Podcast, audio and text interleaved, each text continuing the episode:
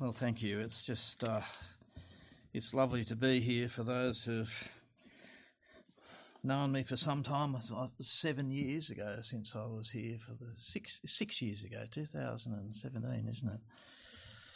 And uh, we've been on a journey together. All of the Lord's people go on a journey together, and uh, I'm just so appreciative of you. And I can't help but be thankful to our God again and again and again when I think of you people and think of how the Lord has preserved his witness in this place through all sorts of trials and how blessed it is for us to have a great God and Saviour who gathers his people together and bears witness to his glory in this world. And I'm thankful to Kevin and Kimberly for coming last year. Thank you for sending them one of the things we keep forgetting about, we see pastors and we see preachers, and we don't realise, and we so often forget, isn't it, that the only possible reason that there is a pastor and a preacher here and here and everywhere else is because the Lord has a flock. The Lord gathers a flock together, and then the Lord provides a pastor for them. And I'm just so thankful that uh, in a way that I trust will grow. Our congregations are being knitted together. I hope you understand that the trajectory of Kevin's travels is from way over there in the northeast of America down here to the southeast. If you draw a line on a map and see where it goes, the, the next place. They can come and visit as often as possible. So we, we had the sweetest fellowship last year, and uh, we were blessed. Our fellowship was blessed, and people keep asking when are they coming back, and so we're looking forward to that. I want us to talk today and hear from the Lord today about good words and comfortable words in Zechariah chapter 1, verse 13. These are good words.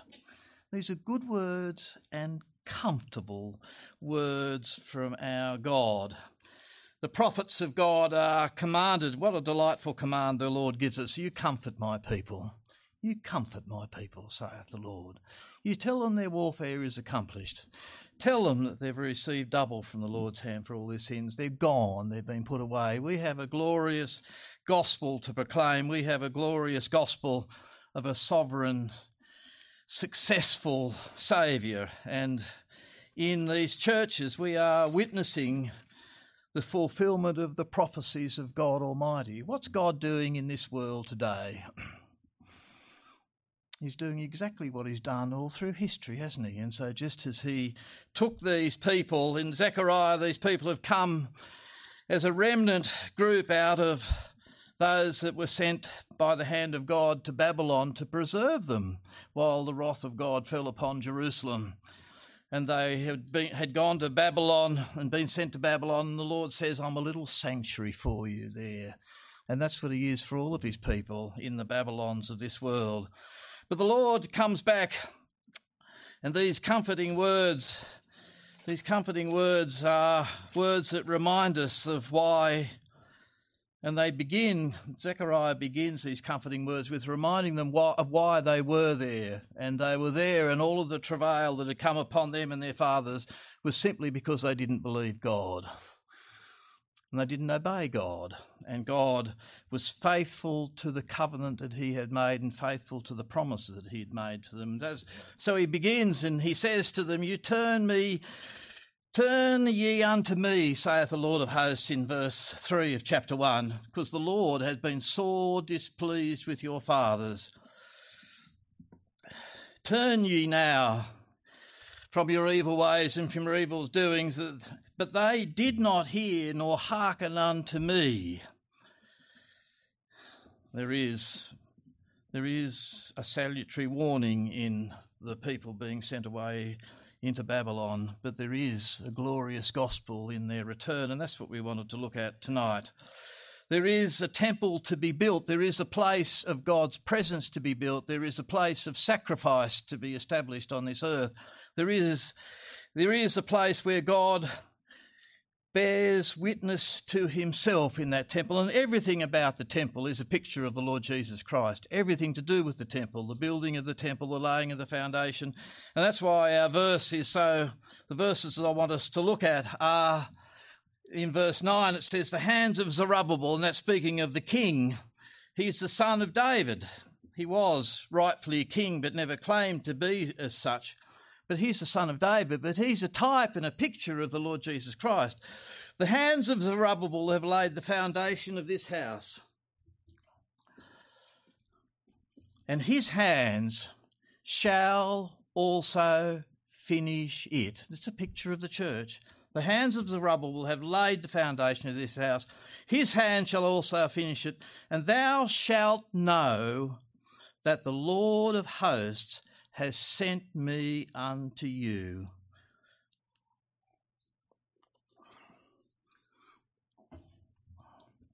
Who has despised a day of small things? It seems like such a small thing, doesn't it?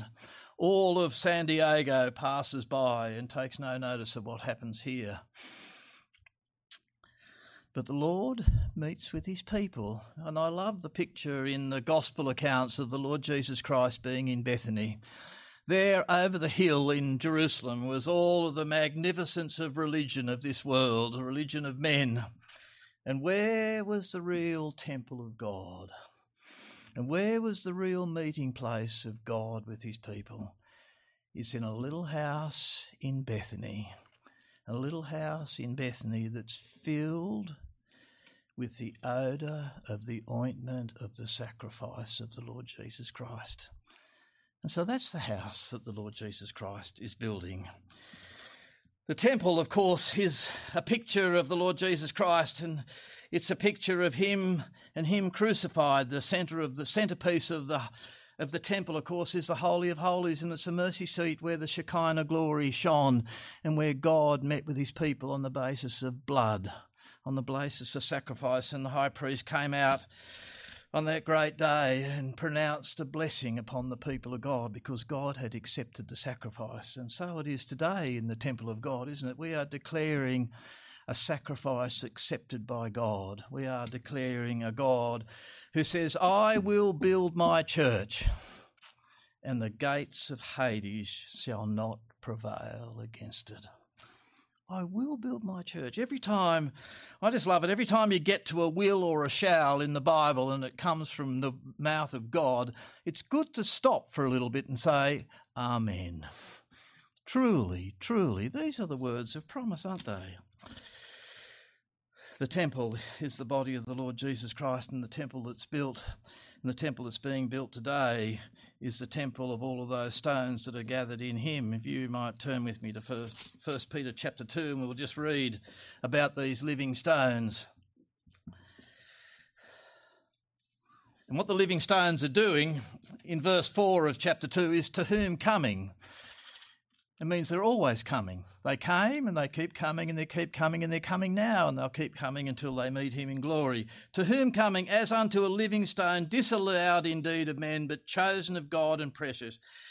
You also, ye also, as lively stones, are built up a spiritual house and holy priesthood to offer up spiritual sacrifices acceptable to God by Jesus Christ.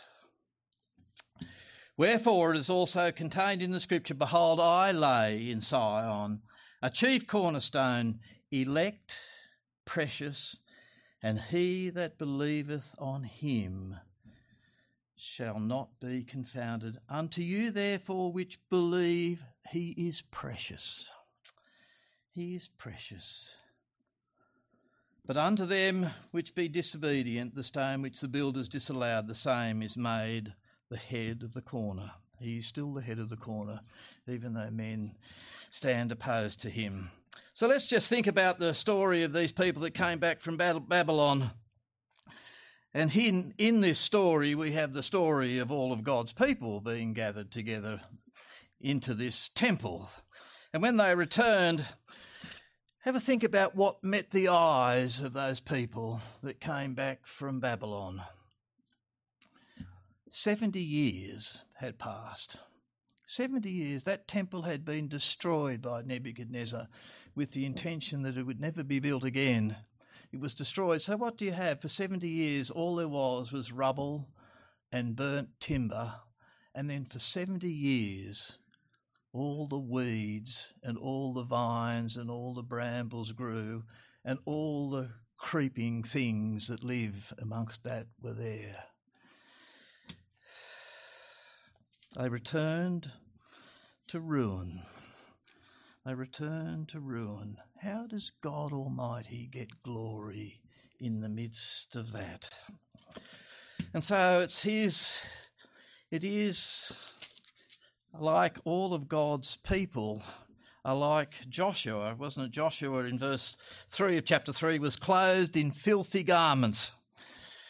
It's our experience of grace, isn't it? And stood before the angel, and he answered and spake unto those that stood before him, saying, Take away the filthy garments from him. And he said unto him, Behold, I've caused thine iniquity to pass from thee, and I will clothe thee with a tra- change of raiment.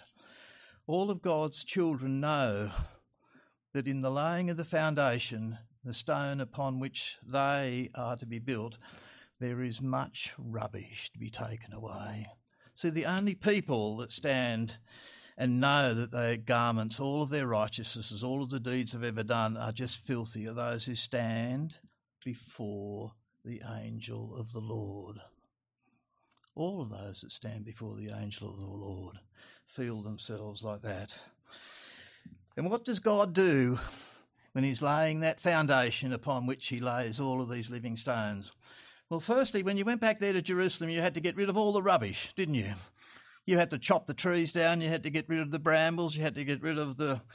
Imagine all of the snakes and all of the spiders and all of the rubbish. There, there was so much rubbish. Nehemiah says there's much rubbish. There's so much rubbish You've got to get rid of the rubbish and then you've got to dig down through all of that rubble. It's a picture of what the Lord does in the lives of his people, isn't it? To, to show us what we are. We are sinners in filthy garments. He has to remove the rubbish.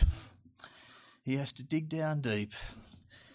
He has to make a place, you then have to make a place level for a foundation stone. And if you're going to build a big building, a big stone building like this building, you have to make sure that that foundation is laid as perfectly level as it possibly can be, and you have to have it perfectly aligned because it sets not only what is built on top of it, it sets the dimensions of the building, as it were, doesn't it? And so God builds upon this stone and our verses remind us that the hands of Zerubbabel lay this foundation, the hands of Zerubbabel will finish it. God lays the foundation of this building. We have a glorious picture of these people, aren't they? The Lord's remnant, wherever they are scattered about this world. They're a remnant that's preserved in Babylon. Babylon's a picture of this world, and it's particularly a picture of the religion of this world. And the great whore of Babylon has poured out her, her wine and made the nations drunk. And it's a picture of what of man-made's religion. And Zechariah is showing us the glory of God's building in comparison to the work of men. This remnant is brought out of Babylon, and they're brought out of Babylon by a promise and they're brought out of Babylon by God's hand moving the heart of Cyrus. Isn't that a remarkable thing in Ezra chapter 1? The Lord moved the heart of Cyrus, a mighty king. And he says, he makes a decree you send those people back there and you build the temple and you put it all on my account. and here we are, so often wondering about what's happening in the world. What are the kings doing? What's happening in the world? All of the things that are going wrong. Our God is absolutely sovereign, brothers and sisters, over the building of his temple and over all the kings in opposition to it, all of the kings that gather against him. So these people came back and they were a discouraged people. If you read in Ezra chapter 3, that when that foundation stone was finally laid by the hand of Zerubbabel, there were tears mixed there were tears mixed with the joy, so that people didn't know whether it was joy or sadness that they were there. They thought that this, this building couldn't be anything like what they had. there was weeping and joy mixed together. And if you read the accounts that Ezra and Nehemiah give, as soon as that foundation stone was laid, as soon as the Lord laid the foundation stone of the Lord Jesus Christ and Him crucified, which is what all the temple is about, there was opposition to it, and the opposition continued and continued. And Zechariah is writing nearly 20 years after the people had come back and they had stopped for a number of years and they had had so much opposition opposition from within and opposition from without. And Zechariah's task is to encourage the saints in the midst of all of that when the building doesn't seem to be very impressive and the work is stopped and the opposition to it is so intense and from so many places. So, what are the good and comforting words? What are the good and the comforting words? The good and comforting words and the encouragement that Zechariah brings to his brethren is he reminds them, as I said earlier, he reminds them of sin. He reminds them of who they are. And then he brings nine visions in one night to Zechariah and every one of the visions is a vision of the Lord Jesus Christ and Him crucified, and the Lord Jesus Christ building His temple, the Lord Jesus Christ gathering His fellowships together, triumphant. Triumphant. A sovereign Saviour, a successful Saviour, a triumphant Saviour. And the temple speaks, of course, of of substitution and sacrifice and success of our great God. It's where He reveals Himself. He reveals Himself in His temple. He reveals Himself to His people as He builds His temple.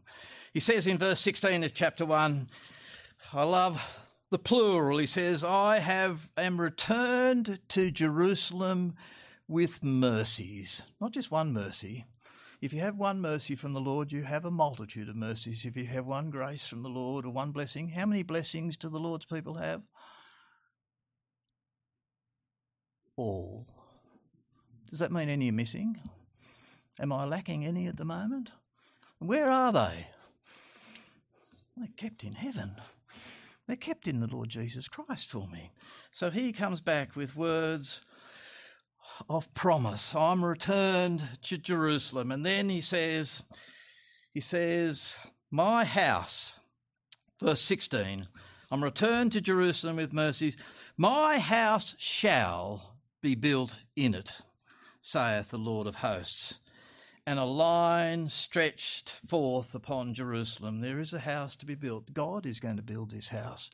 And the house that God's built is going to have God's fingerprints all over it all the time, isn't it? The foundation is laid by God Almighty, the headstone is laid by God Almighty, and all the shoutings of grace, grace unto it. And He is not just there idly standing by. He says in chapter in verse two of verse five of chapter two, he says, "For I, saith the Lord, will be unto her a wall of fire round about." And will be the glory in the midst of her. If you don't think the church of the Lord Jesus Christ is precious, you're dealing with someone who thinks it's very, very precious indeed. And you don't touch the church of the Lord Jesus Christ without dealing with that fire. Multitudes are realizing that as we speak at this very moment. And God will measure it and I will be the glory in the midst of her. I will be the glory. In verse 10, he says, Sing and rejoice, O daughter of Zion, for I will dwell in the midst of thee. The Lord Jesus Christ builds his church and he dwells in the midst of her and he stands protecting her. The angels encamp around us. If we could be led of God to simply believe what God says about what He's doing, where He gathers His people and where the gospel is preached, we would be in awe. If we had a glimpse of what was happening where the Lord gathers His people and where His gospel of free and sovereign grace and the glory of the Lord Jesus Christ was proclaimed, if we could see a glimpse of that from heaven's perspective, we would be in awe God Almighty, the Lord Jesus Christ says that where he gathers his people, there he is in the midst of them. Angels are camping around us. He is in the midst of us. We are, according to God, the temple of God. We are a building wherever the gospel of the Lord Jesus Christ, wherever Christ is raised up in the glory of his being, in the glory of just simply what it says in the scriptures about him. He says in Ephesians chapter 2, he says, We are built upon the foundation of the apostles and the prophets we built on these words of Zechariah, aren't they? Because these words of Zechariah are words about the Lord Jesus Christ. Jesus Christ himself being the chief cornerstone. That's this stone that's being laid here. In whom all the building, fitly framed together, groweth unto an holy temple in the Lord. In whom Ye also are builded together for an habitation of God through the Spirit. Amen. It's true whether we say amen or not. It's true, isn't it? God said it. God said it. What a precious place to be. What a precious, precious gospel to declare. All of the stones are laid upon this one stone, this one stone of the Lord Jesus Christ and Him crucified. And what a lovely picture of these stones, as I said earlier. All of the stones know themselves to be like Joshua. Joshua is a picture of the high priest, but also is a picture of all of the children of God who are made kings and priests unto God. We're clothed in filthy garments, and we stood before the angel, and he answered and spake unto those that stood before him, saying, Take away the filthy garments. I want you to note carefully what jo- um, Joshua is doing here and Joshua is saying.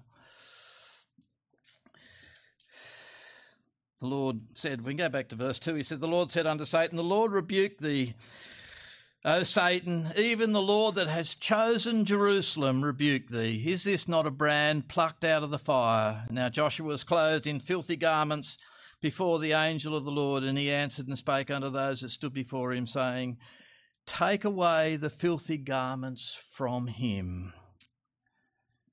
What garments the Lord Jesus Christ bore when he bore our sins in his own body on the tree. What extraordinary, extraordinary filth. The filth that goes through our minds that no one ever notices. The filth of all of our actions. The filth of our fall in our father Adam when we said to God, You get out of my life. And we said to Satan, I'll have your words and your promises and your reward in this world. What extraordinary filth covered the Lord Jesus Christ. What a remarkable gospel we have that he bore our sins in his own body on the tree, and he bore them all, all of them. The sins that I'm committing now, he bore in his own body on the tree. The sins that I'll commit until the last breath that I breathe on this earth, he bore them all, these filthy garments. And what does God say? He says, You take them away. And behold, he says, I've caused all thine iniquity to pass from thee. The Lord Jesus Christ owned the sins of all of his people because of his eternal union with them. He says in Psalm 40 and many other places in the Old Testament scriptures, he says, They're my sins. Such was the union and such was the covenantal promise that the Lord Jesus Christ owned my sins as his own. And he says, I've caused thine iniquity to pass from thee, and I will clothe thee with a change of raiment. What extraordinary raiment! The, the is are all the children of God robed in. We're robed in the very robes of His righteousness now, brothers and sisters. That's how we stand before God Almighty. but also as much as it's a picture of us, it's a picture of the Lord Jesus Christ, and we are united to Him. And He says in verse 9, um, I'm sorry, let's go down to verse 10. He said, Hear now, O Joshua the high priest, thou and thy fellows that sit before thee, for they are men wondered at. The gospel is a gospel of, of grace, but it's also a gospel of amazing grace, isn't it? People wonder at us, don't they? Why on earth are you doing the things you're doing? Why on earth are you gathered here when there's so much wonderful stuff going on in San Diego and Nowra and all sorts of other parts of the world? Why are you here? The world cannot understand us, brothers and sisters. Don't you love what John says? Behold, what manner of love the Father has bestowed on us. Not that we've earned, that we should be called the sons of God. Therefore, the world knoweth us not. Don't expect the world to understand what's going on. Don't expect the world to understand what's going on between you and the Lord. Don't expect the world to understand the things that you love and the things that you hate and the reason you do the things you do. We, we have a simple task, don't we? Preach the gospel. Preach the gospel. Support the gospel. Pray for gospel witness. Pray for a door of utterance to be opened. The, these stones are built into a spiritual house. So let's go back to Zechariah chapter 4 and verse 6. I love that the Zechariah has to ask a question. He says, The angel talked with me and answered, and said unto me, Knowest thou not what these be? And, and those golden candlesticks and those olive trees and the pipes and all of that is a picture of the Lord Jesus Christ feeding and nourishing his church, personally and particularly and powerfully, with the golden oil. But I love that Jacob Zechariah said, I don't know what they are. Zechariah needed God to explain. We need, we need the Spirit of God for us to know what God is saying, and we need the Spirit of God for us to know and believe what God says again and again. We are utterly, completely dependent upon them. Then he answered, and he spoke unto me, saying, This is the word of the Lord unto Zerubbabel, saying, Not by might, nor by power, but by my Spirit, saith the Lord of hosts. This is how the church of the Lord Jesus Christ is built. Except the Lord build the house, they labour in vain that build it. Except the Lord keep the city, the watchmen watch in vain. Not by might. Not by might. God's house is not going to be built by might, and it's not going to be built by power. And so it's interesting to know that those two words have a different meaning. Not by might, not by the collected might of many, not by the collected might of an army of people. How many denominations are there in this world? If you ask Siri, Siri says there are 45,000 of them in this world. 45,000. Not by the might of the 45,000 gathered together. When we had to leave the religious organisation we were in 15 years ago in Australia, the very first activity of the of the pastor and the leadership of the church that had Uh, removed us basically. We were excommunicated and they rejoiced that we'd gone. The deadwood had gone. They preached sermons about how wonderful it was that these people are no longer troubling us. Their very first activity was to be part of a thing called Jesus All About Life. You can Google it if you want to find out about it. But what they were doing was they were gathering all the churches together. So the Seventh day Adventists and the Catholics and the Baptists and the Presbyterians and the Episcopalians and everyone that you could name all got together. And the idea was that they would have an advertising campaign to try and advertise the Lord Jesus Christ. And so what they did is they found an advertising agency that was prepared to do it, led by an atheist, and he used the Pepsi sort of symbol, the colours of Pepsi and the Pepsi symbol, just put Jesus in it. They took a verse out of John chapter 10 that had nothing to do with what they were talking about at all. If you study marketing in Australia in colleges today, you will be directed to this campaign because it was so extraordinarily successful, because it had so many people following it. So many people. It became the object of, of scorn. That's why so many people were looking at it, because so many comedians were taking, were t- earning a good living from laughing about the stupidity of it all. They all gathered together they all gathered together, and people were rejoicing that finally we have all the churches gathered together. Not by might, is what God is saying. Not by might. God does not build his church by religious organisations and religious institutions. God does not build his church that way. He doesn't build his church by government legislation. He doesn't build his church. He's not up for election, brothers and sisters. He's not trying to win a popularity contest. You just read John chapter 6 he walked away from a crowd of thousands and thousands of people. Man with his might cannot build where grace reigns. They're mutually exclusive. You don't come to God on steps. You don't come to God on steps of man's making. Not by might of men collected together, not by the power of man not by the intellect, not by the learning, not by the eloquence of man. You listen to the story, read the story of Moses in Exodus chapter 3. No one volunteered to be a prophet in the old days. No one volunteered. Moses had to be coerced, almost threatened with his life by God, didn't he? David was just a shepherd boy. And I do love the description in Acts chapter 4 of those apostles that they were considered by the Jews and the religious leaders to be ignorant and unlearned men, didn't they? But one thing they noticed they acknowledged their ignorance and they acknowledged that they were unlearned. They didn't fa- speak in fancy language, their language was offensive to them.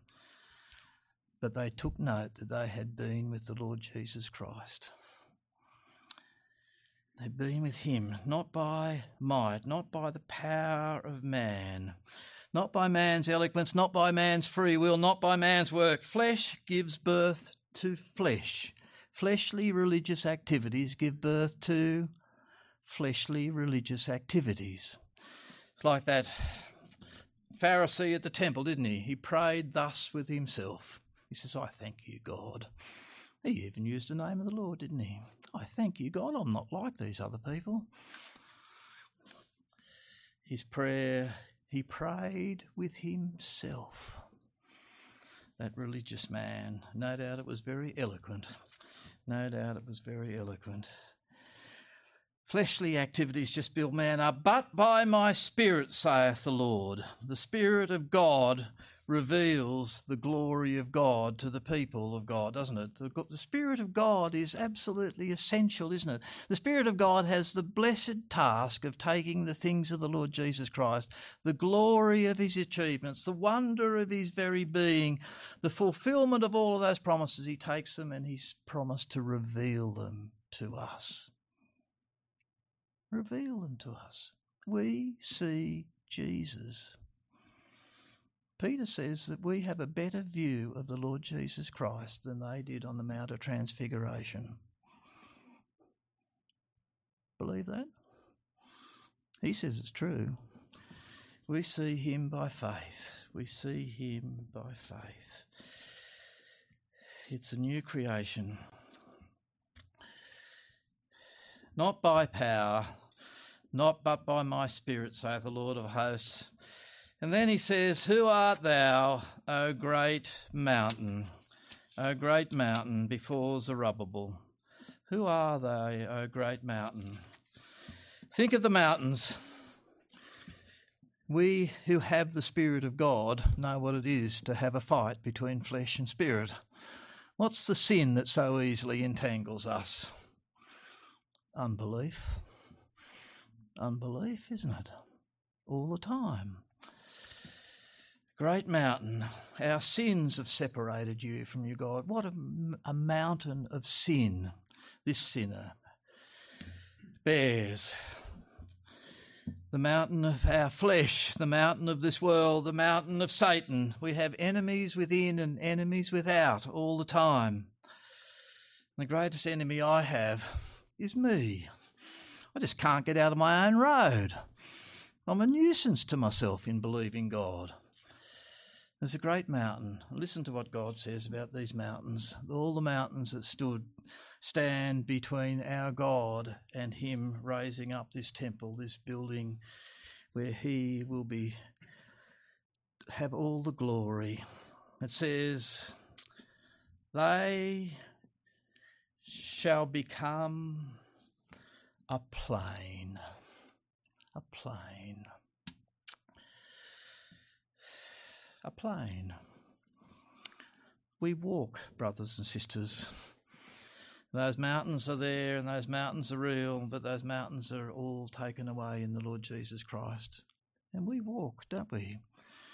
We walk on a narrow road to heaven. In Ezekiel, you have these pictures of these amazing wheels, which are enormously high. I don't know how high they're meant to be, but they're just extraordinarily high. And they are pictures of the Lord's eternal covenant of grace, and they have eyes all around, so they see everything and know everything. And those wheels, those enormous wheels, when they roll along, what do they leave behind?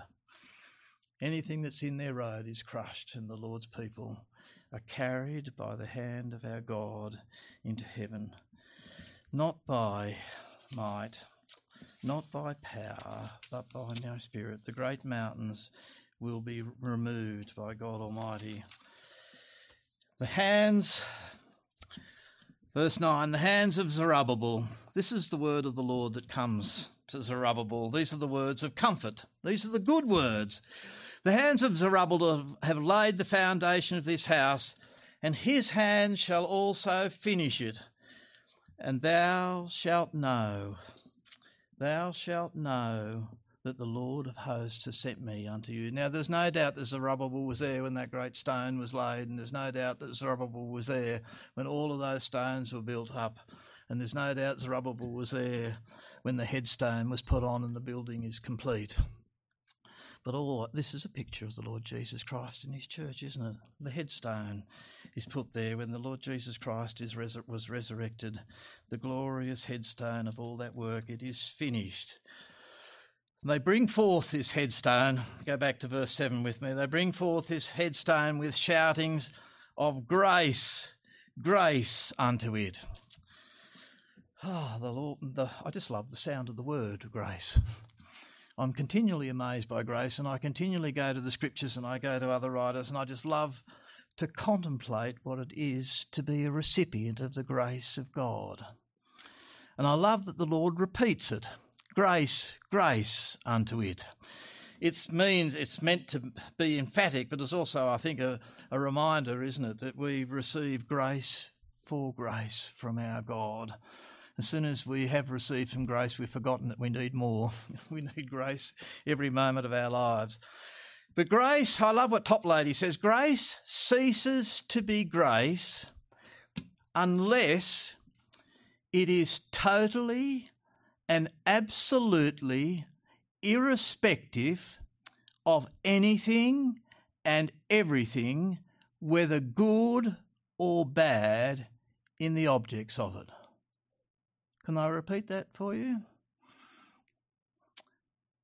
Grace ceases to be grace unless it's totally and absolutely and irrespective of anything and everything, whether good or bad, in the objects of it. No wonder they're shouting and rejoicing. If you're a Joshua and you've been there in filthy rags, Joshua didn't say a word. God did everything, didn't he? God did everything. Even removing his filthy garment was a work of God. Even clothing him again was a work of God. Grace, grace, grace begins. Grace begins the work of God. That's why we love to talk about grace being eternal grace and everlasting grace, and grace that grace that begins the work and grace which finishes the work. Grace applies the law and grace reveals the gospel. Grace kills and grace makes alive. Grace wounds and grace heals. Grace causes the children of God to bow at the throne of the Lord Jesus Christ. And grace keeps us bowing. Grace causes us to come because we're made to be needy sinners and we have nothing in ourselves. And grace keeps us coming again and again and again. Grace lays the foundation. Grace brings forth the headstone. Grace reigns first, and grace reigns last. Grace lays the foundation, and grace brings the rejoicing. It's grace in eternity and grace in heaven in the new creation. It's grace that's promised in a covenant of grace. It's eternal grace. You cannot speak of grace unless you speak of eternal grace or electing grace or sovereign grace. Grace, grace. Grace is directly opposed to works. That's why he says, Not by your might, not by your power, not by that. It's all by my spirit, says the Lord and the Spirit reveals the things of the Lord Jesus Christ, not by it's grace, grace, therefore it's not works, and it's not works. There's not to be in the building of the temple the sound of the hammer or the chisel on it. It's all, all the works are done in the quarry. It's grace, grace unto it, because it's impossible with man. It's just impossible. My salvation's impossible for me, isn't it? Your salvation's impossible for you.